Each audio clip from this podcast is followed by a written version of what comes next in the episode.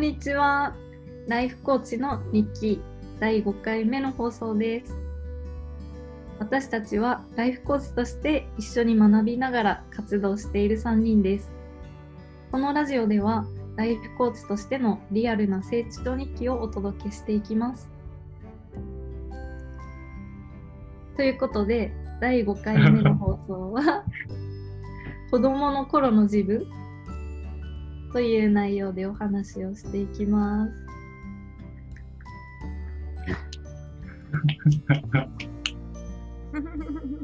家か家か。よかった。家か。家か。よかった。そうですね。子供の頃の自分。うんうん。今日はなんと私の子供の頃の自分を。お。についてお話をするという回に先ほどなりましたねえ、はるかさんどんな感じの子だったんだろうっていう、うんねえね、ちょっと謎に包まれたところがね、まだうん、どんな感じだったんだろうなるほど、そうですよね、謎に包まれた感ちょっとあります、うん、ありますよねというかそうですね、どうだろう、子供の頃、うーん、本当に小さい時は結構おとなしい子供でした。うーん、私兄ふたりで一番末っ子なんですよ。おー、うん、知らなかったなので、なんだろうな、いつもこう守られてたみたいなところもあったし、うん、結構母、母がなんだろう、私、うん、ずっとこう近くで守ってくれてるっていう存在だったから、例えば友達に遊ぼうって話しかけるってなっても全然自分じゃ言えなくて、うんうんうん、母が一緒に行ってくれてなんか言ってもらうくらいの本当に、うん、自分じゃ言えないような感じの子で、うんうん、それは小学生とかの時ですか？そうですね、小学校、うん、小学校前もそうだし、小学校もそうだったし、中学校も割とそうだったかな。うん。へえ。そう。意外だね。うん、意外意外、そんな感じしないです。うん。なんか多分高校に入って結構変わって、うーん、なんだろう、中学までは本当なんか真面目に勉強ばっかりする、習い事ばっかりするみたいな感じだったけど、うんうんうん、それがなんだろう、高校入ったら今度学校が楽しくなっちゃって、うーん、うん、で周りのお友達すごいなんていうか明るい子ばっかりで、結構それに影響されて積極的になり始めたのかな。うーん、えー、うんうんうんうんうん、そうだと思います。だから高校の時テニス部だったんですけど、あら、はい、そうなんです。さゆりさんもですね、うん、一緒ですね、私も高校からテニス部になって、あ、一緒ですね、うん、そうですそうです、うん、えー、そうだったんだ。でも私全然テニスできないんですよそうなの？全然できない、テニス部なのになんかもうほんと応援、応援係うんうんうんうん、ね、わかる、私も結構応援隊長だったかも、うん、別にテニスそんな上手くないんで、そうそう、応援隊長、うんうんうんそう、声は出るんでそうそう、えー、声通りますもんねでもその応援のあの成果もあると思います。相当声出してたんで、えー、すごい、あ、そうなんだ、うーん、えー、でもはるかさんあれですか、インドアですか、はい、テニスコートってなんか北海道ですよね。ああ、だって冬できなくないですか？冬はそう、うん、冬はですね、体育館でやるんですよ、うん、体育館なんだ、へえ、怖いです。うん怖い狭いから確かに、うん、ロブったらちょっと当たっちゃうみたいな感じですねえー、うんで応援ばっかりなんか盛り上げるのが楽しくなってきたうんで高校の時、まあ、音楽がすごい私好きなんですけれど、うんうん、高校の時に学祭でうん、歌を歌うなんか競うやつがあったんですよ、うん、自慢大会っていうやつがあった、うんうん、でそれで歌うみたいなへーすごい全然すごくないんですけどなんかなんだろうなんか盛り上がるのが楽しいうんみんなとして、ねうん、何歌ったのちなみにその時はその時は木村カエラちゃんを歌ってます。おー木村カエラの木村カエラのなんだっけハピネスうーんおそっかどんな曲だっけそうですよ聴いといてみたいなうん、えー、一番最初の曲かも曲、えー、そうなんだへ、えーそうなんだですねそうです、えーさそのなんかなんか周りのその友達とかの環境でそんなにすごいガラッと春さん自身が変わるっていうのはすごいねうんうん、うんうん、そうそうそうそう本当に今イガピーさんが言っていただいた感じでなんていうのかななんと環境によって全然変わるんだなっていう家のなんだろう家ももちろん家庭も環境してたか関係してると思うんですけど、うんうん、なんか学校のそのクラスの雰囲気とか、なんか周りの友達がどういう子たちかっていうのですごい変わる変わりますよね。うんうん。うん。そうか。うん。うん。そうそうそう。それははるかさんにあごめんかぶっちゃうね今日ねなんかねめっちゃかぶっちゃういいですかさゆりさんさゆりさんどうぞえなんかそのテニス部とかにまずはじ始めるなんかきっかけとかはどんな感じだったんですあーうん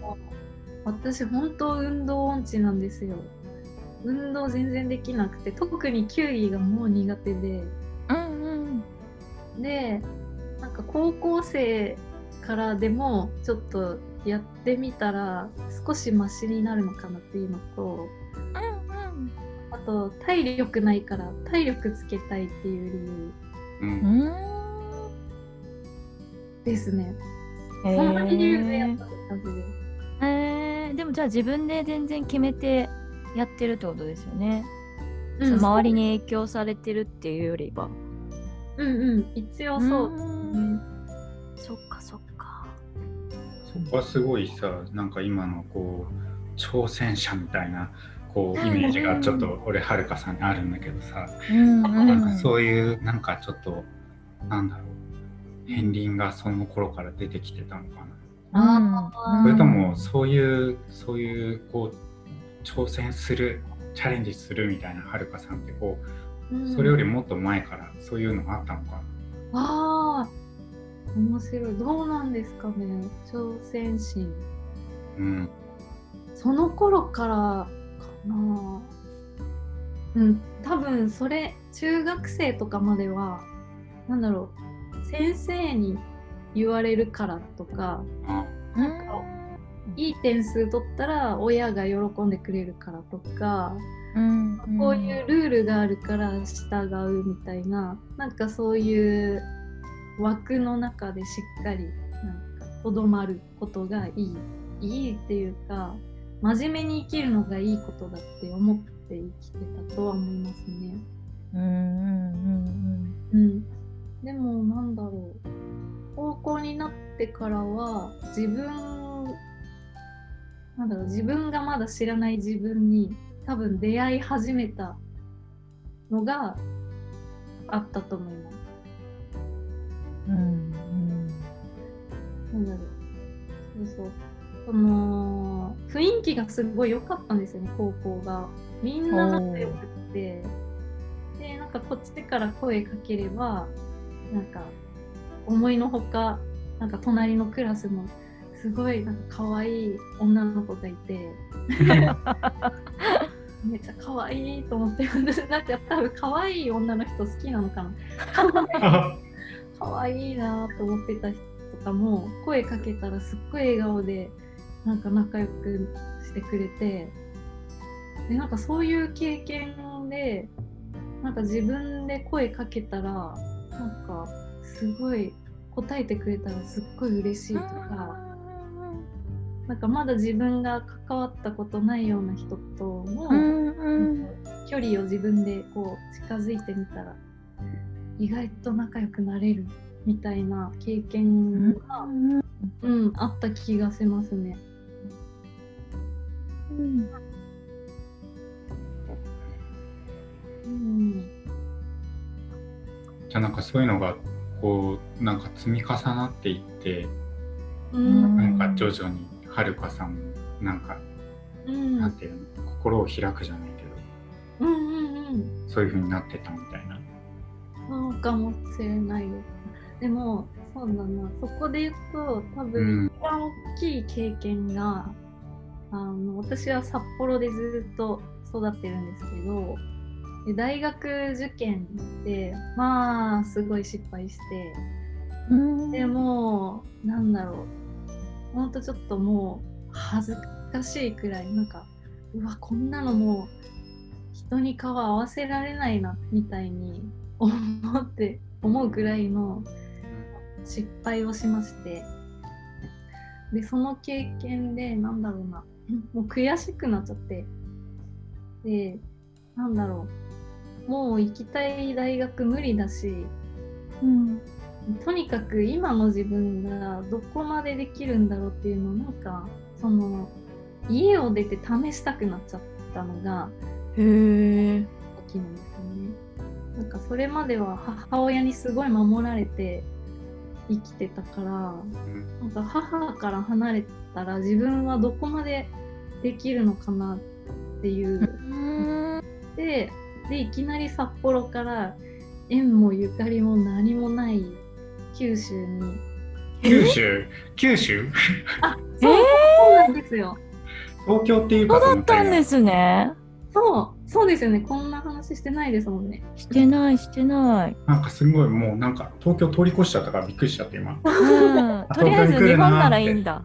そうそうそう。九州なんで。うん。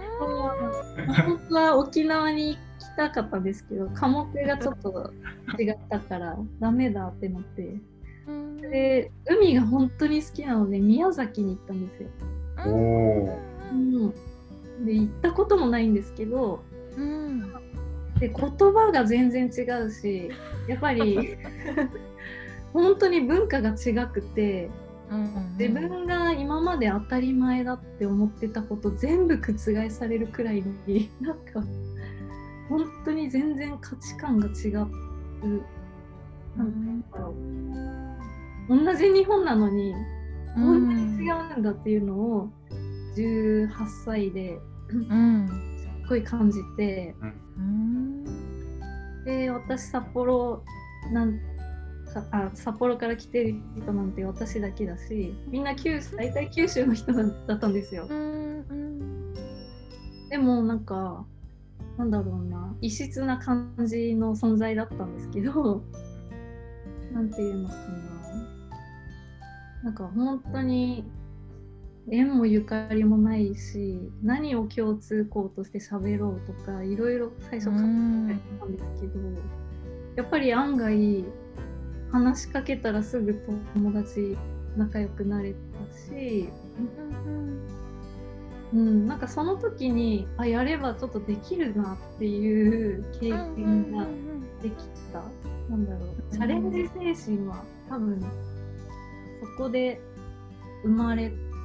かもしれないですね。うーん。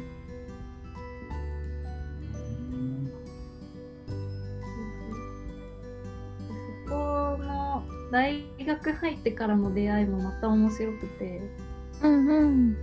その医学部看護学科だったので、はいはい。で医学科の先輩たちは日本全国いろんなところから来てたし、あ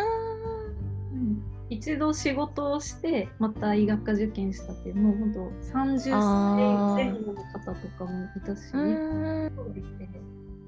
でその中ですごい先輩がいたんですよ。私こんなに喋ってていいのかな、うん、いいっすよどうぞなんかその先輩っていうのがあの医学科の先輩だったんですけど、あの高校を中退していて、うん、でその後旅に出たんですよ。で旅に出て多分医師を志したって言ってたと思うんですけど、うんうん、で病気を患っていらっしゃったんですけど、なんていうのかな、でも日本に戻ってきてから大研を取ってそれから何度もチャレンジして医学科に入った先輩がいたんですけど、うん、でその先輩があの国際あのボランティアのなんか エヌジーオー 団体があったんですけど、それの代表をやったんですよね。でその先輩の同士があって一緒にやってみないって言ってもらえて、ここで私もその団体に入って、でなんか日本全国の医療系の学生たちが集まって海外に行って、まあ、学生ができるボランティアをやるっていうことをやったんですけど、うん、なんだろう、なんかその先輩がなんていうんですかね、すごく自由なんですようんなんていうんですかね、自分の人生をめちゃくちゃ謳歌していて、うーんなんかもう長期休みが大学に入ったらあるじゃないですか、にかげつくらい、うんうんうんうん、必ず旅に出るんですよね次どこ行くんですかって聞いたら、あ次は東南アジアやなみたいな旅を自由にしている先輩が、うーんなんかすごい慕われてて、なんていうかなんか何でも相談してましたね、その先輩に。うーんうんそううん、そうそうそうそう。その出会いははるかさんにとってもなんかどういうどういうものだったの？うん、そうですね。その先輩と出会ってなったのかな。なんだろう、なんか自由になんていうのかな。やっぱりそれも挑戦なのかな、私が。うん、なんか今までできないと思ってたことを先輩が後押ししてくれたんですよね。うーん、そうなの。うん。私そんな人をまとめるとか、そんな得意とも思ってなかったんですけど、なんかその先輩がこの新しくプロジェクトやるからそのリーダーやってみいひんみたいな。感じで言ってくれて、それでこうねやらせてもらったりとかして、うん、うんうんなんかすごく後押ししてくれる先輩でしたね。うんうんだからなんかずっと今もきっと憧れてるっていうか、うんうんうん、なんかそういう人でありたいなっていうのもそうだし、うんうんうん、可能性を広げてくれた人、うん、って思ってますね。うんうんうん、はるかさんにとってその経験がやっぱりすごく大きかったんだなーってなんかすごく今聞いててね感じますね。うん、うん、めちゃくちゃ思いますね。その大学受験失敗して、うん、すごい挫折を味わって、でもなんかそれだったらあの意味なくなっちゃうから、何かこれを意味を見出さないといけないっていう思いがすごくあって、うん、なんかその時に先輩がそれをなんていうのかな、後押ししてくれたなってすごい、うん、思ってますね。うん、本当か恩恩人恩人ですね、うん、本当に。うん。なんかこうあれだよね、こうぐいぐいこう、うん、やれよみたいな感じではなく、うん、なんかこう温かくこう後ろから背中を押してくれてるような。そうそうそう、なんかそんな感じだったのかな。うん、そんな感じだったと思いますね、うん、なんか軽いタッチでやってみないみたいな、うんうん、自分にとっては大きいことをなんか軽いタッチで言ってくれて、うん、やってみようかなって、なんかやっぱこの先輩に言われたら、うんなんか自信がつくっていうか、先輩が言ってくれてんだったらできるかもしれないなっていう気になれたのかなって思います。うんうんはいというですかね。なんかね、今のはるかさんともやっぱりつながってそうな感じがする。そういううん、人の出会いとかね、うん、すごい影響がありましたね。うん、うん、えー、なんかお二人そういう何ですか出会い、この出会いなんか大切な出会いは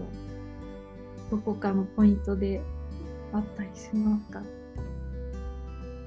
はいねうん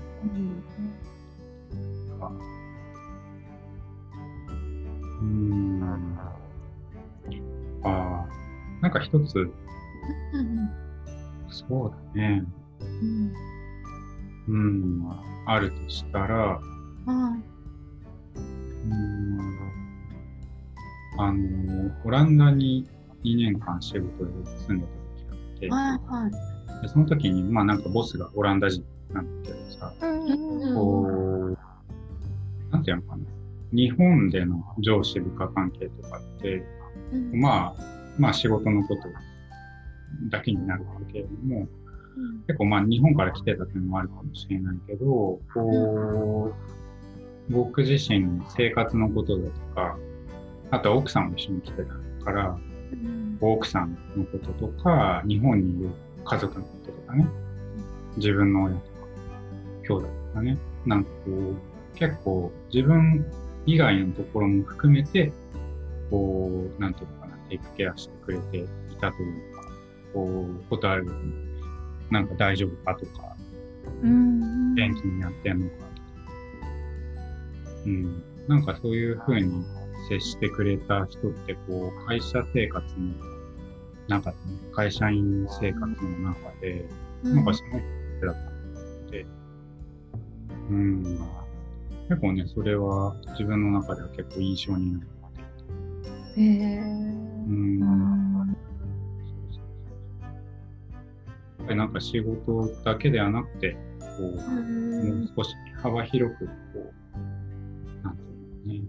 まあ、直接的にサポートしてくれるとかそういうわけではないけども。うん、なんかこうちょっとでもき気にかけてくれるというか、うん、うん、その人はちょっと印象に残ってるかな。うん、なんか枠を超えて接してくれているみたいな。うんうん、ああ、そうだね、そうかも。うん、こうなんか一人の人間として接してくれているとか、うんうんうんうん、うん、確かにそう。うん。うんうん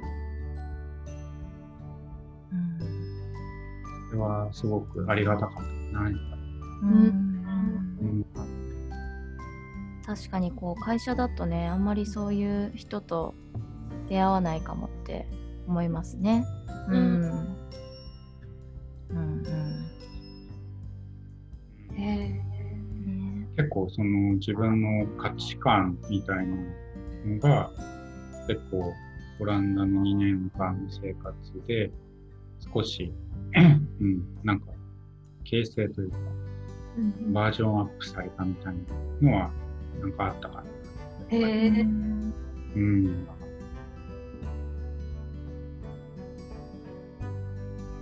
あったね。うんうんうん、しみじみとね思い出します。うんうん、さゆりさんはなんか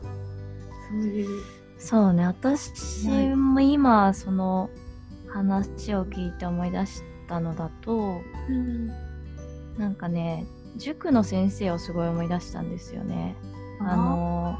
結構同じ塾に長く通っていたので、うん、そこの先生がすごく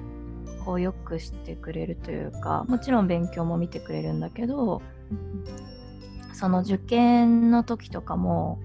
ただその合格すればいいっていうよりかは、うん、そのそのさっき言ってたようななんか一人の人間として見て接してくれてるなみたいのは多分感じてて、うん、なんかすごくその感謝の気持ちが未だにあるなって、えーうんえー、思い出しましたね。うん、そうなんかまだこう年賀状を送ったりとか、うん、なんかそういうあの家の近所なのでちょっと顔出してみたりとかっていうこともしたりしてるんですけど、うん、うんそうそうすごいお世話になったなって。えー、うん。勉強以外のことについても喋ったりする。そうですね。まあどうかな、なんかそんなにすごく話したかっていうと、うん、そうでもないんだけど、うん、なんかそのすごくこうなんだろう本当に心配してくれるとか応援してくれてるんだなって、うん、常々こう感じてたなって思いますね。うんえーうん、そんなに話している話してるからそれを感じてるっていうよりかは、うんうんうん、そうそうなんか節々そうですね。うんうん、はい、そうそう、うん、なんか存在自体がね、うん、その人の存在自体がすごく、うんうん、そうそうなんかそんな感じですね。ね、うん、感じだよね。うんうんうんうんうん。なんか影響、影響を受けたっていうかね、うんうん、こうふとした時に思い出す人ってなんかそういう人なんだよね。うんうんうんうん、確かに、うん、そうね、なんかほんとその人のあり方が自分に影響するっていう感じがありますよね。うんうん、そうですね。そうだね。うん。うん。そっか。ね、そんなことを繰り返していくのか。うん。うん。なんかあれですね。やっぱこうこの出会いによって。うん。自分の人生にすごい影響を受けたりとか、うん、ありますね。ね。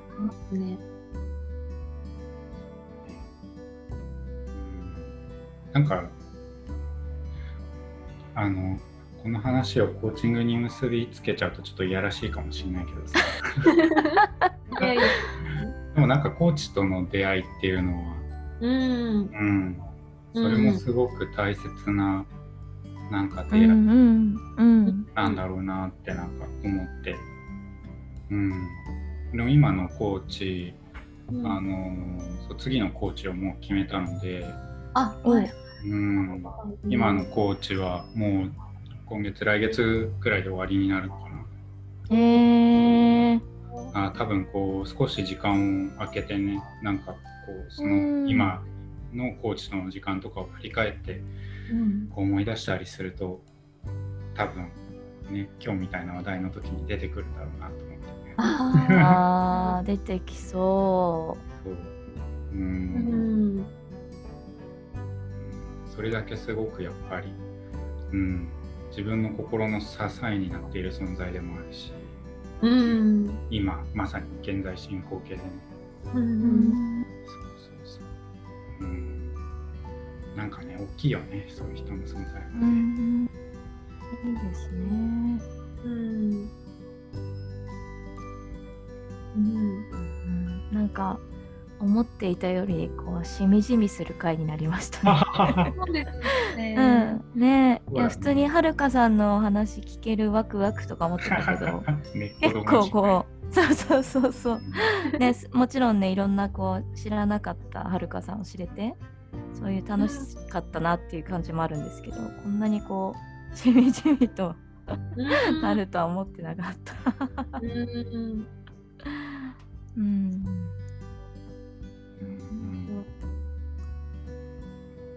なんかそう思うとまだこれから先の人生はどんな人と出会えるのか確かに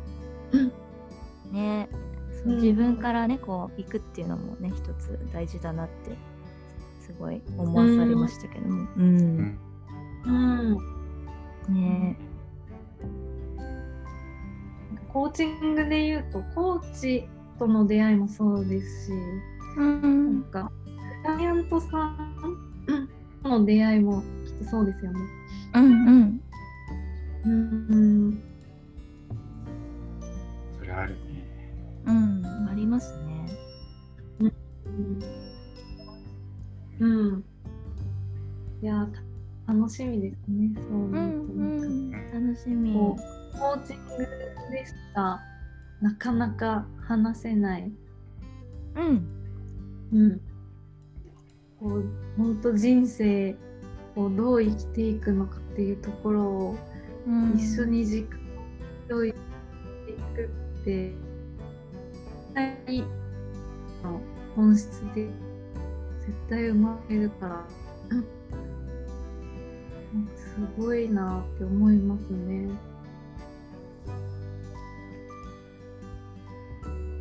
え、そうだね。うんまさにその人がこう、うん、とこうなんていうのかな、まあ、成長していくって言ったらあれかもしれないけどなんか、うん、どんどん皮が剥げ、剥がされていくこの過程をなんか一緒に歩いているような、うんうん、そんな感覚だよねやっぱりこうなんかコーチとしてクライアントさんと過ごすその何ヶ月とかっていう時間ってうん、それは尊いよねいや尊いですね尊い本当に本当に尊い、うんうんうん、あ今日はそんな感じですかね、うん、ねえはるかさんありがとうございます。えこちらこそありがとうございます。聞いていただいてそして聞かせていただいて、ね、うんうんうんうんはいはい、はい、ということでだいごかいめは子どもの頃の自分についてお話しさせていただきました。じゃあ次回次回もまたお会いしましょう。バイバーイさよなら。